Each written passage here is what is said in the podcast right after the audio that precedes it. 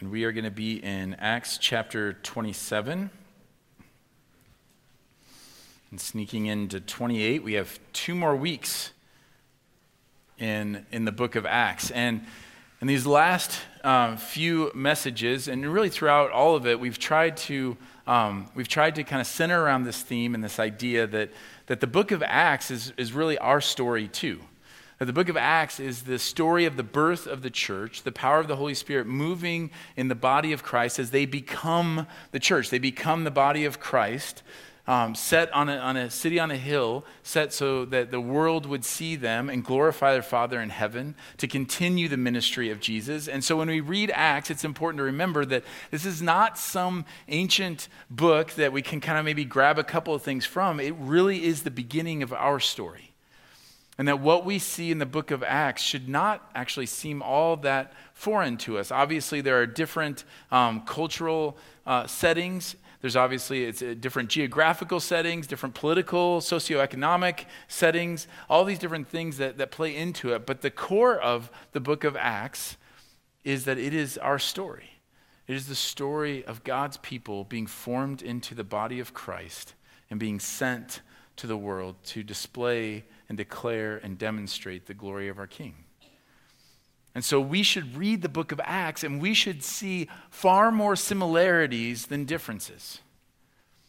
And we've confessed over the course of this past year that that hasn't always been the case. That sometimes we read things in the book of Acts and it feels far, um, far more dissimilar than similar to our context. And I would say that, that that should stir in our hearts a desire to see God work in these mighty ways.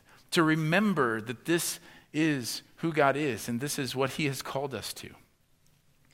In the last few weeks, we've really gotten pretty practical of what it looks like as Paul is nearing the end, as we near the end of the book of Acts.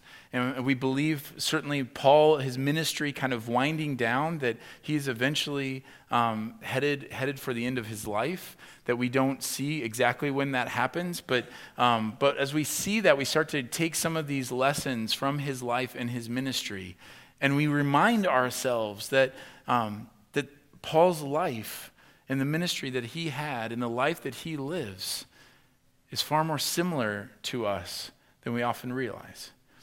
And so we talked about um, Paul and, and how he chose to go down hard roads. And we talked about what that looks like in our life. Just say, what does it look like to choose hard roads and to believe that, that we serve a king who is worthy? We've, we've talked about what it looks like to have faithfulness as we looked at Paul's faithfulness along that difficult road. And we talked about what that then looks like in our own lives. Like, how do we demonstrate faithfulness? How do we stay and remain faithful on the hard roads that we find ourselves on. But today we're going to see how God's faithfulness is on display through the ministry of Paul. How God has called him not on this road just for the sake of having a difficult road, and not even so that he himself would grow in the fruit of the Spirit and grow in abiding in Christ, but so that he would be prepared to minister to others with the gospel. And we find that that is the same calling that we have as well. That the reality is that if God has saved you, we've talked about this, that God saved you for a purpose. It's not just so that you would grow in Christlikeness, but that your growth in Christlikeness would be a blessing to others. That through you, the nations may be blessed. That through you, God would reach his people. Many of you are involved right now in, in ministry that you never thought you would be. And I know many of you are involved in ministry that you never thought you would be because every week we hear the stories. Every week we hear the stories of, of you finding yourself in situations where you're saying, okay, I don't know how I got here. I don't know how like why God is presenting me with this opportunity, but I know that this is where he's placed me and he has called me to serve. And you are going down roads of loving people, serving people, and seeing your life in a completely different way. And that is really our desire for all of you That if you are a follower of Jesus, that you would find yourself on a daily basis, or certainly a weekly basis, where you find yourself kind of in over your head, overwhelmed a little bit, maybe with the ministry that God has given you. And that you would be, that that would grow a dependency on the Spirit, a desire, a deep desire to be here with one another, to share stories with one another, to share the joys, to share the pain and the sorrow and the difficulties, to encourage one another, to be ministered to by one another because we are God's family on mission. That's our identity statement. If you haven't heard that for a while, we are God's family on mission. We are created by God and for God. We are formed as a family, and we are sent on mission together. That is the call of Christ. And as we go, God sanctifies us even through the mission. We aren't perfected and then sent.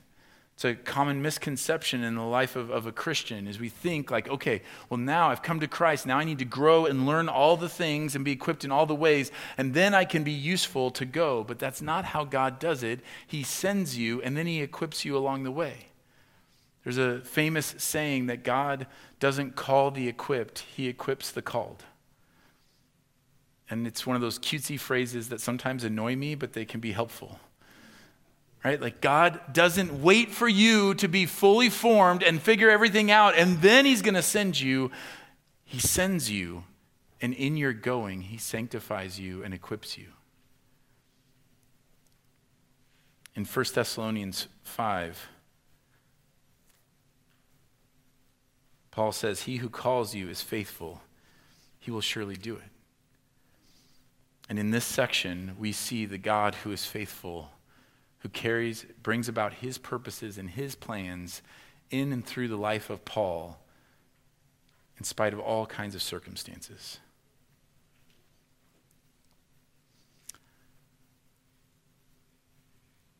Let's pause and pray.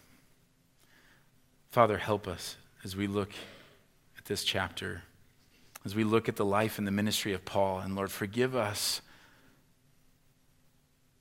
for the times that we look at your word and we think that it isn't really relevant to us, that it really isn't talking about us. It's talking about super Christians in a different time where, where miraculous things happened and, and that now we live in a, in a different time where things are much more subtle. God, forgive us.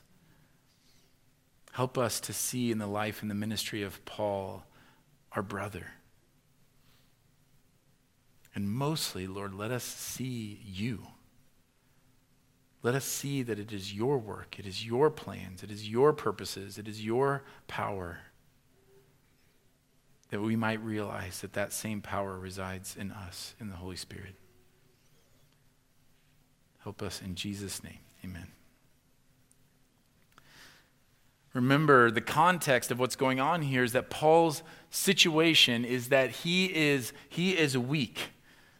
Right? He is in the position of weakness here. Nobody would look at Paul's situation and say that, that he was in the power or position of influence. And that, right off the bat, is something that we just need to have as a context because one of the big things that the enemy will use to distract you from ministry is to convince you that you don't have a position to do whatever it is that he's calling you to do that you don't have the, the kind of influence that you need to have. But you need to understand that in Scripture, God most often uses people from a position of weakness. And in fact, most of the time, the, the, when people have positions of power, that's when they are corrupted. That is when they actually fall away from God. It is most often when God chooses the person that no one else would choose.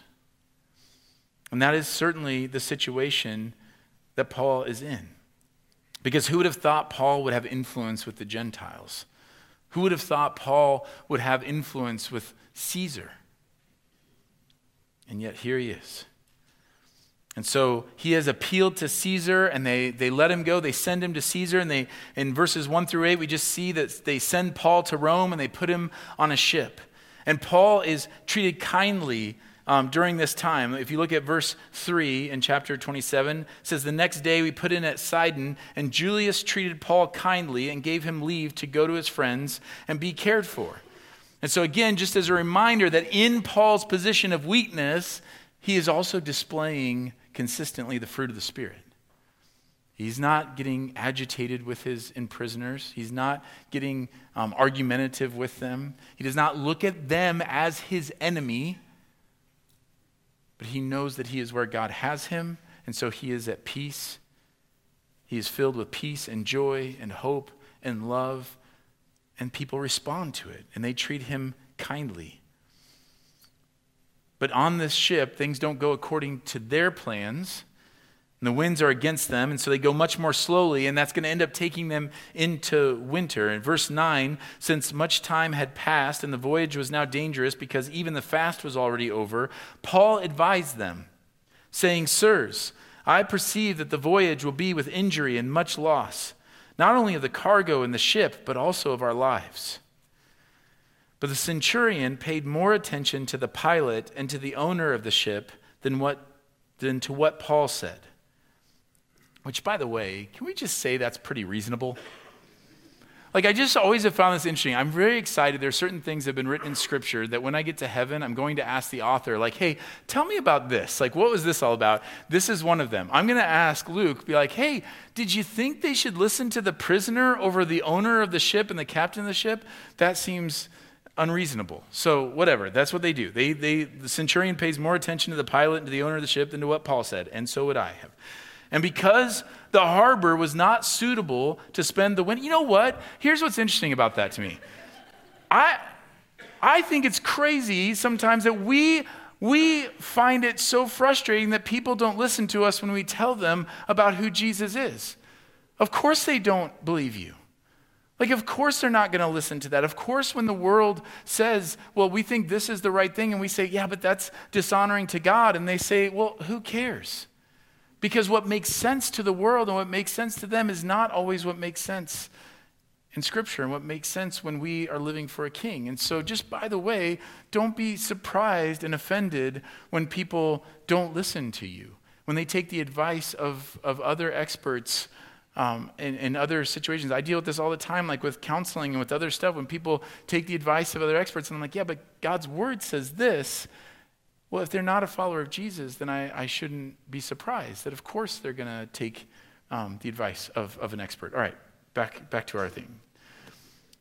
Verse 12. And because the harbor was not suitable to spend the winter in, the majority decided to put out to sea from there on the chance that somehow they could reach Phoenix, a harbor of Crete facing both southwest and northwest, and spend the winter there. So they thought that they were going to make it. They had a plan. They knew that they couldn't spend winter where they were going, where they, um, where Paul was even recommending. But they, they, um, they try to make it. They're going to try to make it to Phoenix, and they thought they had it. But then a big wind comes down um, from the land, and it, it knocks them off course. And what we're going to see in, in this now is, is the ways that God puts his faithfulness on display in the ministry of Paul here. And what I'm hoping is that as you see how God is working here, that the things that we're going to pull out of that are things that apply to us today. Whatever ministry road you are on, wherever you find yourself, that the things that God does for Paul are actually the same things that he does for you and me today. And the first thing that God does for Paul in demonstrating his faithfulness is that we see that God has gone before Paul. God has already prepared the way and has already, we, we talk about this phrase of God goes before us. And what we mean by that is simply that God has already planned out everything. God has already walked this road. And we're going to see that here. Verse 18. Since we were violently storm tossed, they began the next day to jettison the cargo. And on the third day, they threw the ship's tackle overboard with their own hands. And when neither sun nor stars appeared for many days, and no small tempest lay on us, all hope of our being saved was at last abandoned. So, what's going on here is Paul has warned them, and they, they don't listen to him. Instead, they go about doing what makes sense to them but it doesn't work. And they get to a place where they have resigned themselves that they are going to be lost at sea and they're going to die. This just gets mentioned in one little verse, but you, we need to like understand from their point of view the despair that they are feeling at this point. All hope of our being saved was at last abandoned. All hope. There's no like, well, but if we could just do this, if we could just do, like, it is gone. They had done everything that they could think of to do, and they had failed. But God has already told Paul what would happen. And so Paul has not abandoned all hope because God has already told him what's going to happen. And so Paul shares it with them. Verse 21 Since they had been without food for a long time, Paul stood up among them and said, Men, you should have listened to me and not have set sail for Crete and incurred this injury and loss. What a great I told you so moment. He just couldn't let that go. Just like, Yet, now I urge you to take heart, which is a really great word. It's talking about like being encouraged. Like, do not be afraid. Like, take heart, for there will be no loss of life among you, but only of the ship. For this very night there stood before me an angel of the God to whom I belong and whom I worship, and he said, Do not be afraid, Paul. You must stand before Caesar, and behold, God has granted you all those who sail with you. He says, So take heart, men, for I have faith in God that will, it will be exactly as I have been told. But we must run aground on some island. And similarly to what happens earlier, they don't really know what to do with it. They don't really believe him, but they're also desperate and they have no other hope. But Paul believes God. So let me just like little side thing that when you are on this road of ministry, even when others don't believe you and like what you're trying to disciple them in, or the road you're trying to help them down, or the way you're trying to serve them, even if they don't believe you, that is of no concern to you. You believe God. You trust God. Don't let other people's lack of faith deter you from trusting God.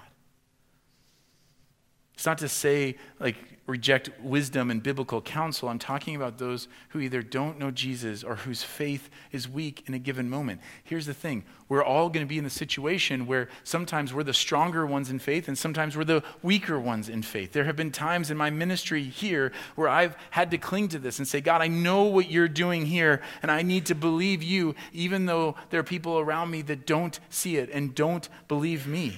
I need to believe you. And then there have been other times where people have had to help me, like where I'm like clinging to their faith and saying, like, okay, God, I'm struggling to have faith in this moment, but I, I trust you through them. And so we can lift one another up. That's what we're meant to do. What we often do is when we doubt, is we, we often let that kind of overcome us, and then we let that be the influence. And I just want to encourage you that when you are feeling weak in your faith, don't be afraid. Don't shame yourself over it. This is our constant journey. It's one of the reasons why we need one another. It's okay to say, I'm, struggling to believe this right now. I'm struggling to see this right now. But to lean then on the faith of your brothers and sisters. We don't know who all traveled with Paul, but my hope and belief is that when Paul said, Take heart, because I believe God, that his brothers and sisters who, or, you know, brothers who might have been traveling with him, that they would take Paul's faith and they would kind of ride those coattails and say, okay, I, I'm with Paul because I know Paul believes God. And so we need to be careful that when we do have strength of faith, that we don't let other people's lack of faith deter us. Because if he promises to do something, he will do it. And for those in ministry, he will he will accomplish the things that he has said he will accomplish.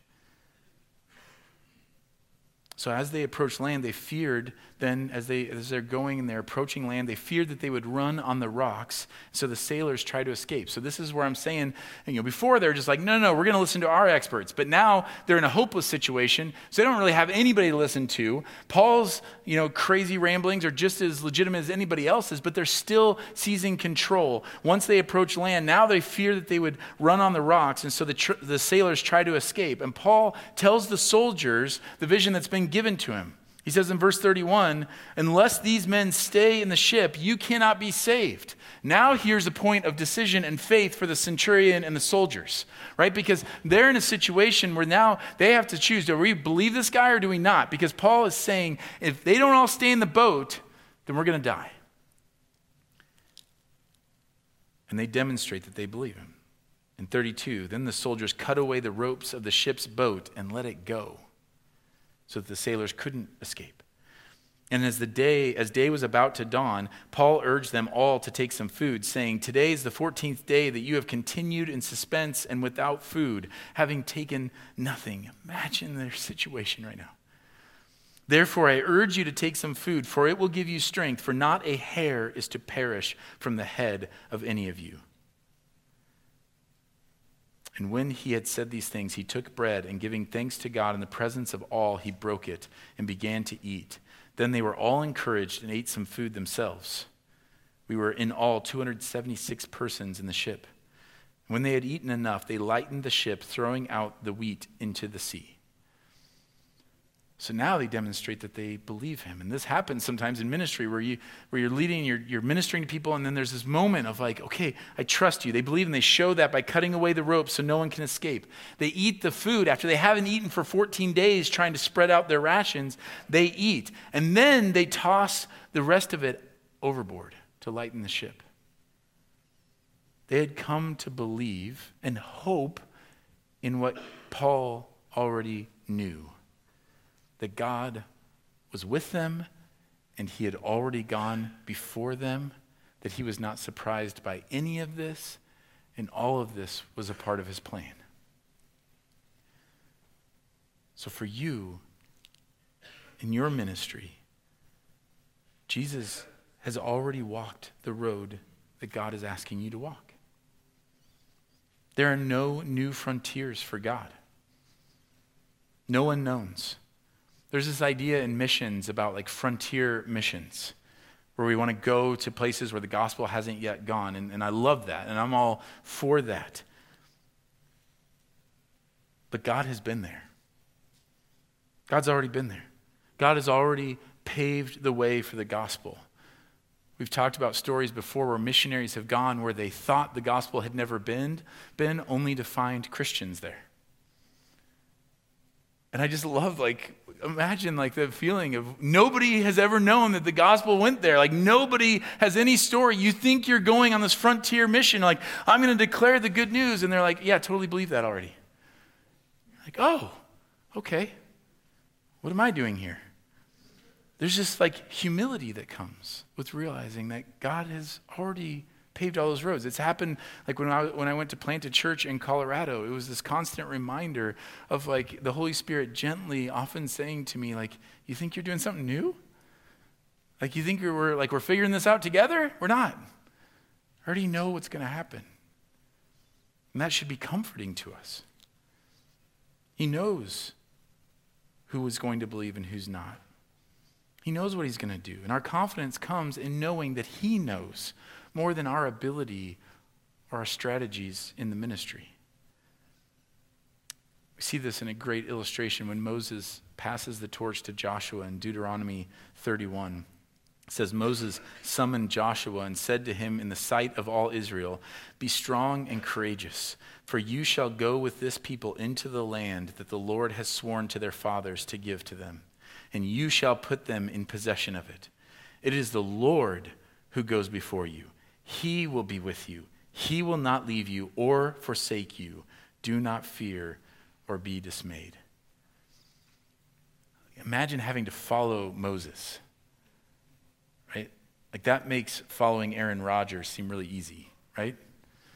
Like there was a whole thing when Brett Favre left the Packers, like, how do you follow him? And I was, a, I was always a Broncos fan. And when John Elway left, everyone's like, how are you going to follow John Elway? Like, well, secret, nobody ever has. We've always been terrible, but whatever.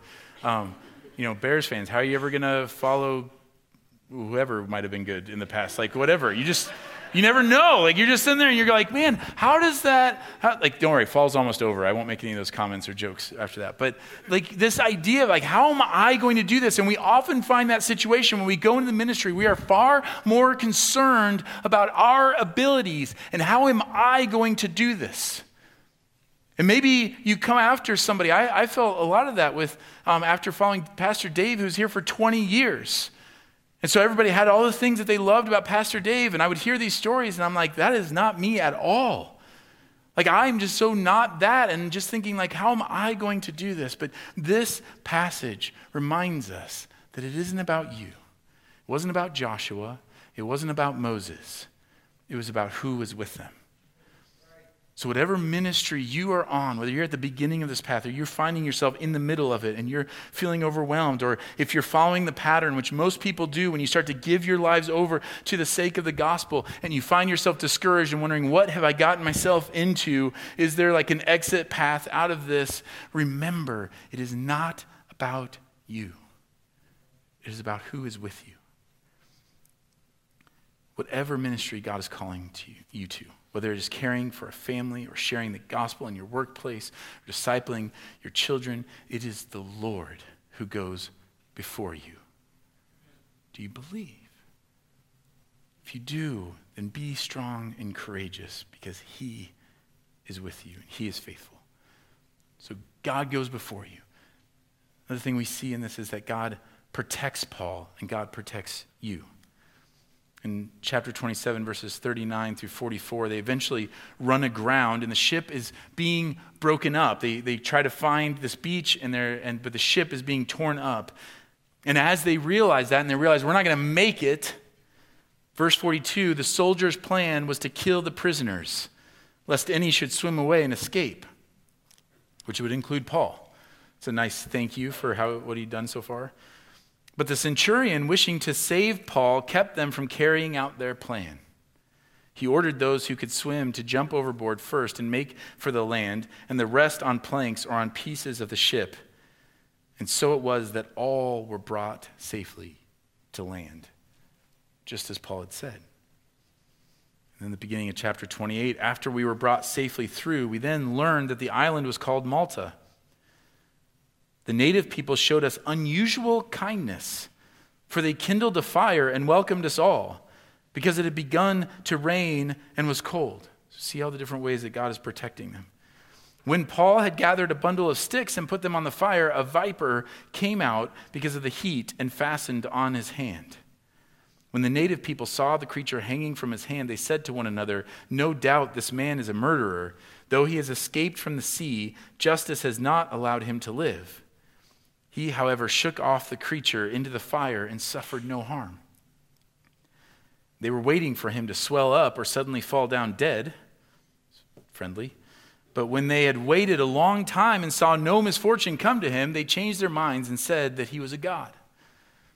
Let's put a pin in that one. We'll come back to that. But God protects Paul on his path. He protects him in the actual shipwreck. He protects him from the soldiers who plan to kill him. He protects him from the native people who would normally not be so enthusiastic about all these strangers crashing on their island. And he protects him from the venomous snake. And this is nothing new for Paul. Think about all the times that God has protected him on this path. And he will protect you. I'm going to say some things that are going to feel like, ugh Nothing can harm you unless God says so. You won't get fired unless God says so. You won't get sick unless God says so. Not a hair on your head will be harmed unless God says so. Now, that's always a difficult theological thing to grasp, and we don't have time to unpack all that, I would say this. Remember that a sermon is for a large group of people. If there are things that you are wondering, yeah, but please talk to us. Please, like on the communication card, and be like, I have, I have a question. I need some help in understanding that because I, I, I, need to, I need to investigate that a little bit more. I'm happy to do that. We are happy to do that. But the reality is that nothing happens without God say so, without his allowance, without his permissive will. And that may seem hard to grasp, but let me ask you in the midst of hard roads, which is more comforting? To believe that the God who created you and knows you and loves you and demonstrated his love for you, and that he sent his son to die for you, that the path you are on is from him, and that he will not let you be destroyed, and that it is going to be used to grow you and to, to increase your joy and to increase abundant life, not only for now, but all eternity? Would you rather believe that, or do you find more comfort in believing that it is from an evil power who seeks to destroy you, and God is helpless to stop that? In my life, those hardest roads, especially in ministry, I have been so thankful that God has rooted me in the understanding that He is the one that I should go to with all this. That He is the one who has me here. And though He does not do evil to me, and that the evil one still wreaks havoc and is very much alive and battling and fighting and seeks to destroy and causes all kinds of grief and horror, the reality is, is that Satan is a barking dog on a leash. He cannot go any further. He cannot go one step further than what God allows him to go. This is hard for our human minds to grasp, and all kinds of questions pop in our head. But where I've been comforted in that is to say, This is the God who said, rather than destroy me and abandon me for all eternity, that he became flesh and lived the life that I could not live and die the death that I deserved and raise again to defeat sin and death for me now and for all eternity.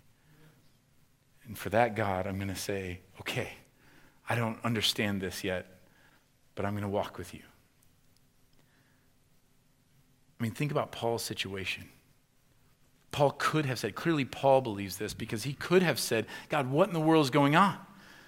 Like, I've been doing all of this for you, and now I've been arrested, and then I'm used for entertainment for a couple of years. They just summon me whenever. Then you put me on this ship. You tell me what's going to happen, and so I tell them, but they don't listen to me. I almost starve.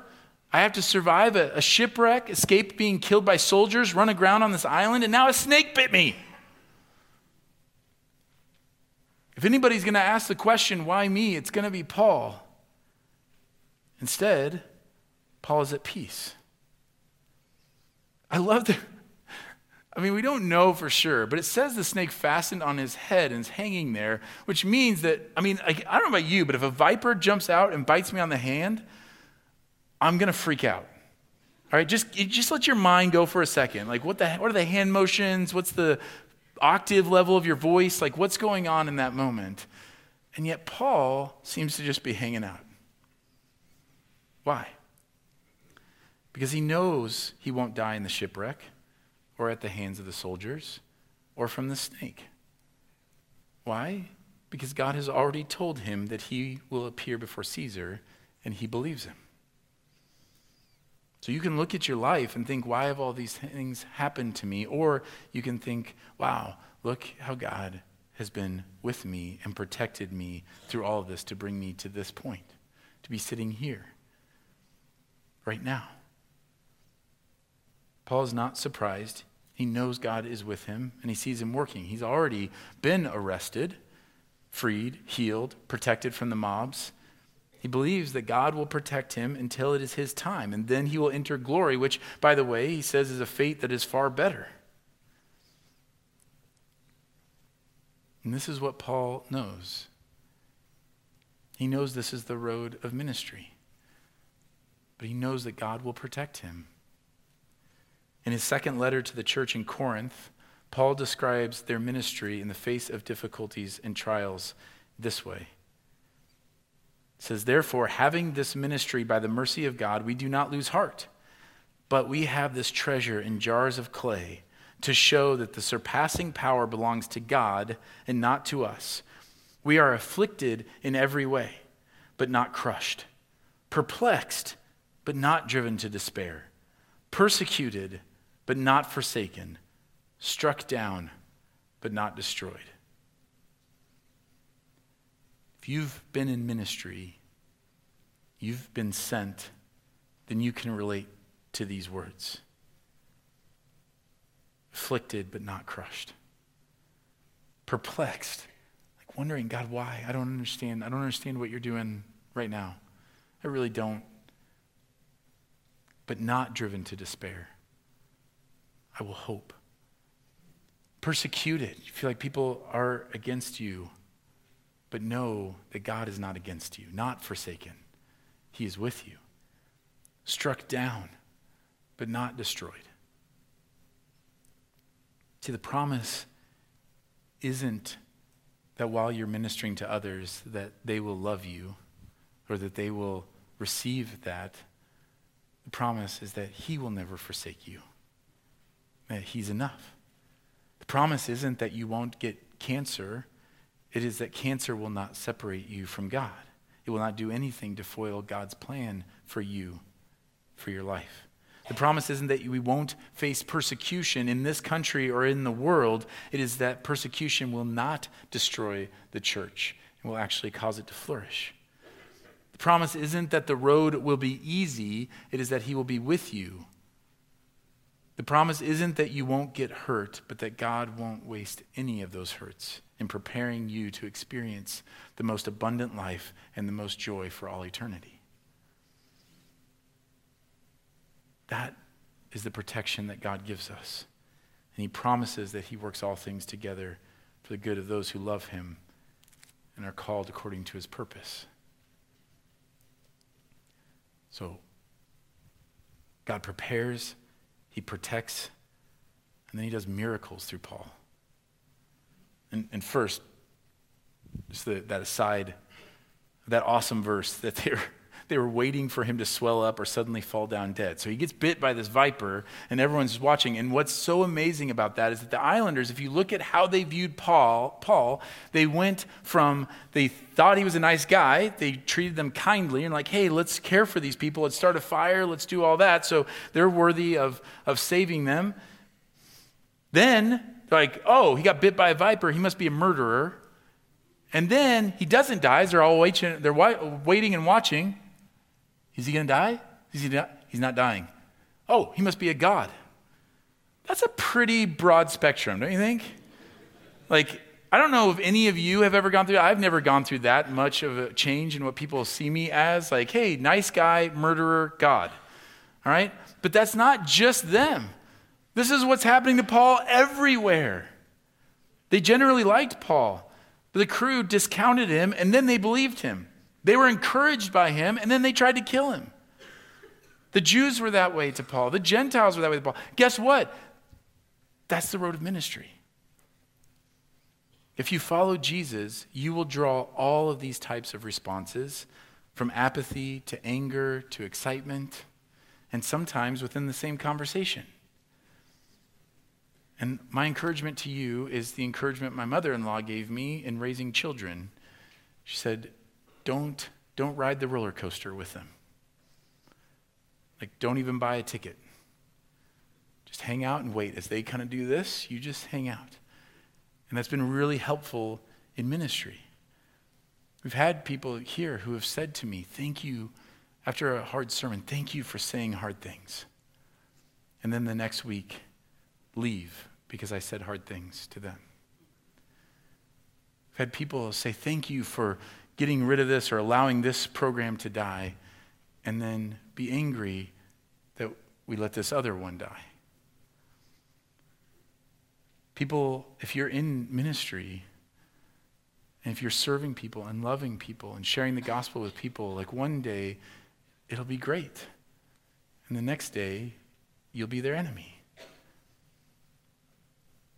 People will, I mean, I'm just going to say something really hard. If you want to be in ministry, which all of us are called to be, people will love you as long as you are doing what they think is best. And they will think not so great things about you when you are doing what they think is bad. And the common denominator is what they think.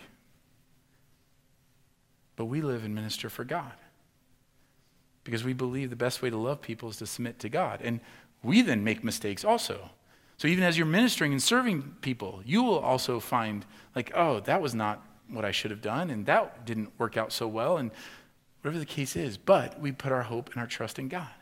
I feel this way all the time in parenting, reminding myself I parent in the eyes of God, not to control my children, not that they will turn out in a particular way, but to be faithful to God. And that is a road marked with all kinds of doubt and suffering and questioning. And all ministry is like that. So God performs these miracles through Paul now. Verse 7 Now in the neighborhood of that place where lands, where lands belonging to the chief man of the island, named Publius, Publius, who received us and entertained us hospitably for three days.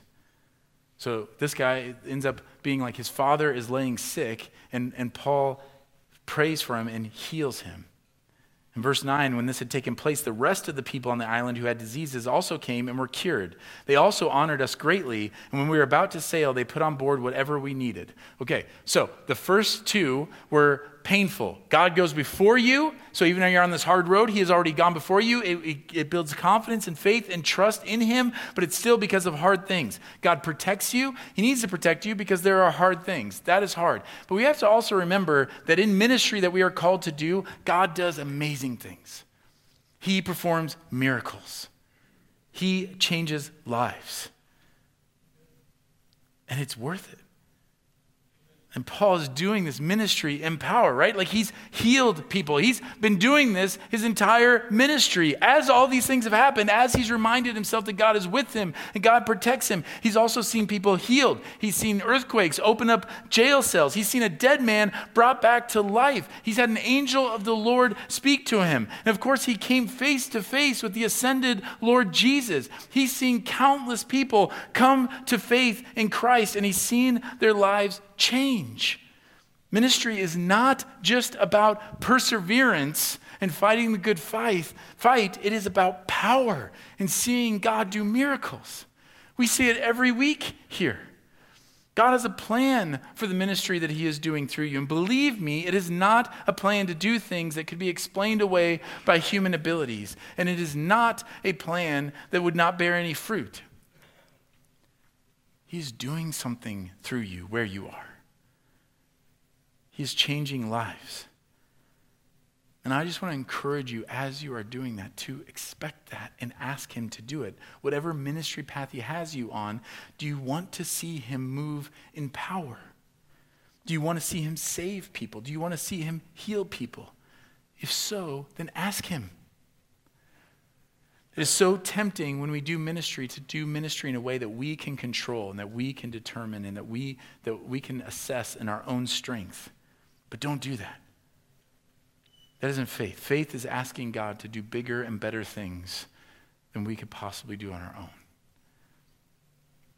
And only He can do those things, and He will do those things. So be encouraged and be excited. Not only is He going to go, not only has He gone before you and He's protected you, but He will perform miracles through you, and He will also minister to you. It's the last thing is that God ministers to Paul through the church. So they finally reach Rome, and look what happens. Verse 14 There we found brothers and were invited to stay with them for seven days, and so we came to Rome. And the brothers there, when they heard about us, came as far as the Forum of Appius and three taverns to meet us. On seeing them, Paul thanked God and took courage. And when we came into Rome, Paul was allowed to stay by himself with the soldier who guarded him. I just love that at the, at the, the bookends of this whole journey for Paul on the journey to Rome, verse 3, he is comforted and ministered to by the brothers. And now at the end, he's comforted and ministered to by the brothers. I would imply brothers and sisters by the church body. This is a gift. Church, we are a gift to one another. That as we say, if you are a follower of Jesus, then you are called to a ministry, but you are not called to that ministry alone. You are called with a family, with your brothers and sisters sitting around you. You should be encouraged by the people you are ministering to, the people you are ministering with, and the people who are ministering to you. We live in a culture that wants easy. And even when we do that with ministry, we think like, okay, well, once I can deal with the ministry being difficult, we aren't willing to share that in community because community is one of those things that does not come easily. Listen, my aim here in this church is not that you would do all the things. What I want is for us to be God's family on mission. That's the most important thing. I want you to experience family. I want each of you in this story here that while you are on a hard road, that you would experience family. We have one of our missionaries sitting right over here who is family to us. And a lot of you don't even know Lori. But you might, but you need to know that she's our family and she's leaving today for Ecuador. Is that right? Next week for Ecuador. Her husband's already in Haiti. And so we love them and they're a part of our family. But family doesn't come easily. Family doesn't get, it doesn't happen conveniently. It doesn't happen like just on our own schedule. It has to be something that we invest in, that takes energy, that takes effort, that takes time.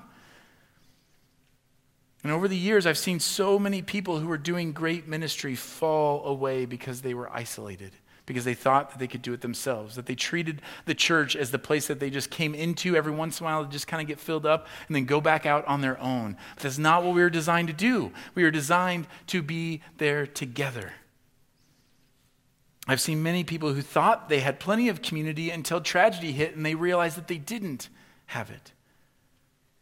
Or many people who were too busy for community until they really needed it and then it was too late. It is difficult to invest in that kind of community, but let me tell you that without that, we don't last. Church, do you realize, like, I, I've been here now over seven years. I would not have lasted without the encouragement that has come from you. I wouldn't. And there were many weeks where I didn't think I would last. And I shared with someone this week that what got me through that, what got me through a really dark season, was that as I was preparing sermons, I would picture each one of you. I would picture you and I would think, that's why I'm doing this. I'm getting up there, I'm being encouraged. And I would hear your stories and I would hear what you're doing. And I would think, man, if you're going to keep going in your workplace, if you're going to walk in on that factory floor day after day after day and be a light in the midst of there, then I'm going to prepare the sermon and I'm going to go preach my guts out because you're willing to do that. I'm going to do that. That's an encouragement. That's how we're supposed to be to one another. You're supposed to look across when you're sitting here and going, I don't think I can do this anymore. That you look and you see your brothers and sisters who are also in that fight with you, that are also there with you, and you can say, All right, you're doing it, I can do it. And that we're both encouraged because we know that it's because of God that we're doing anything. So I just want to encourage you to, to buy in. And let me just be really practical. We only have two ways to do that here. That's it. We have all kinds of things going on, but there's only two ways. If you want to be in community, then there are two things to do. One is to fill out a communication card. Just fill out a communication card and let us get to know you so we can connect you with other people that you can walk with. And the other is come to area lunch and just be there. Take the time and invest in it and be there. We don't do a lot of things that we want you to choose from because we don't want you to connect with programs. And in my experience, we want you to connect with people. And in my experience, a bunch of choices just guarantees no depth of community will develop. People have forever avoided community by bouncing around from thing to thing. If we went around the room right now, my guess is that we, if you've been in the church for very long, you have had the experience of like, yeah, I tried that thing, I tried that class, I tried that ministry, I tried that small group. It just wasn't quite a fit. I get that. It's our culture, it's kind of ingrained in us. But let me ask you something. If I came up to you today and said, you know what? I've really given a good effort with my kids. It's just not really working out. Can I try having your kids for a few weeks? Let's just swap. Sure, yeah, some of you. the quicker you are to answer that, the less I'm going to come to you, less chance I'm coming to you. Right? But that would be ridiculous because you'd say, like, well, it's not, what do you mean a right fit? Like, yeah, we're just not jiving on everything. Like, for crying out loud, like love your kids. And I get it that church is not like it's but let me say this, it's church is more like that than it's not like that. It's more like that than it is like a supper club. Right? So when we do that, we've got to understand that, hey, part of this community or family is just saying, I'm just in it with you. And I'm just going to be with you. And I'm going to share a meal with you. And I'm going to hang out with you. I'm just going to be there with you. I'm going to have this conversation with you every week. And, and I'm just going to grow in my love for you. And we're going to we're going to be family. So that's it. I'm done. Listen, if we're going to be faithful as a church to what God is doing here, then we must take heart and be encouraged and believe that wherever God has called you, He has already been there. Whatever happens around you, He will protect you. He will work in power through you, and He will do it with us together. And that should give you courage to do hard things, to go in difficult places, and to invest in this family. Let's pray.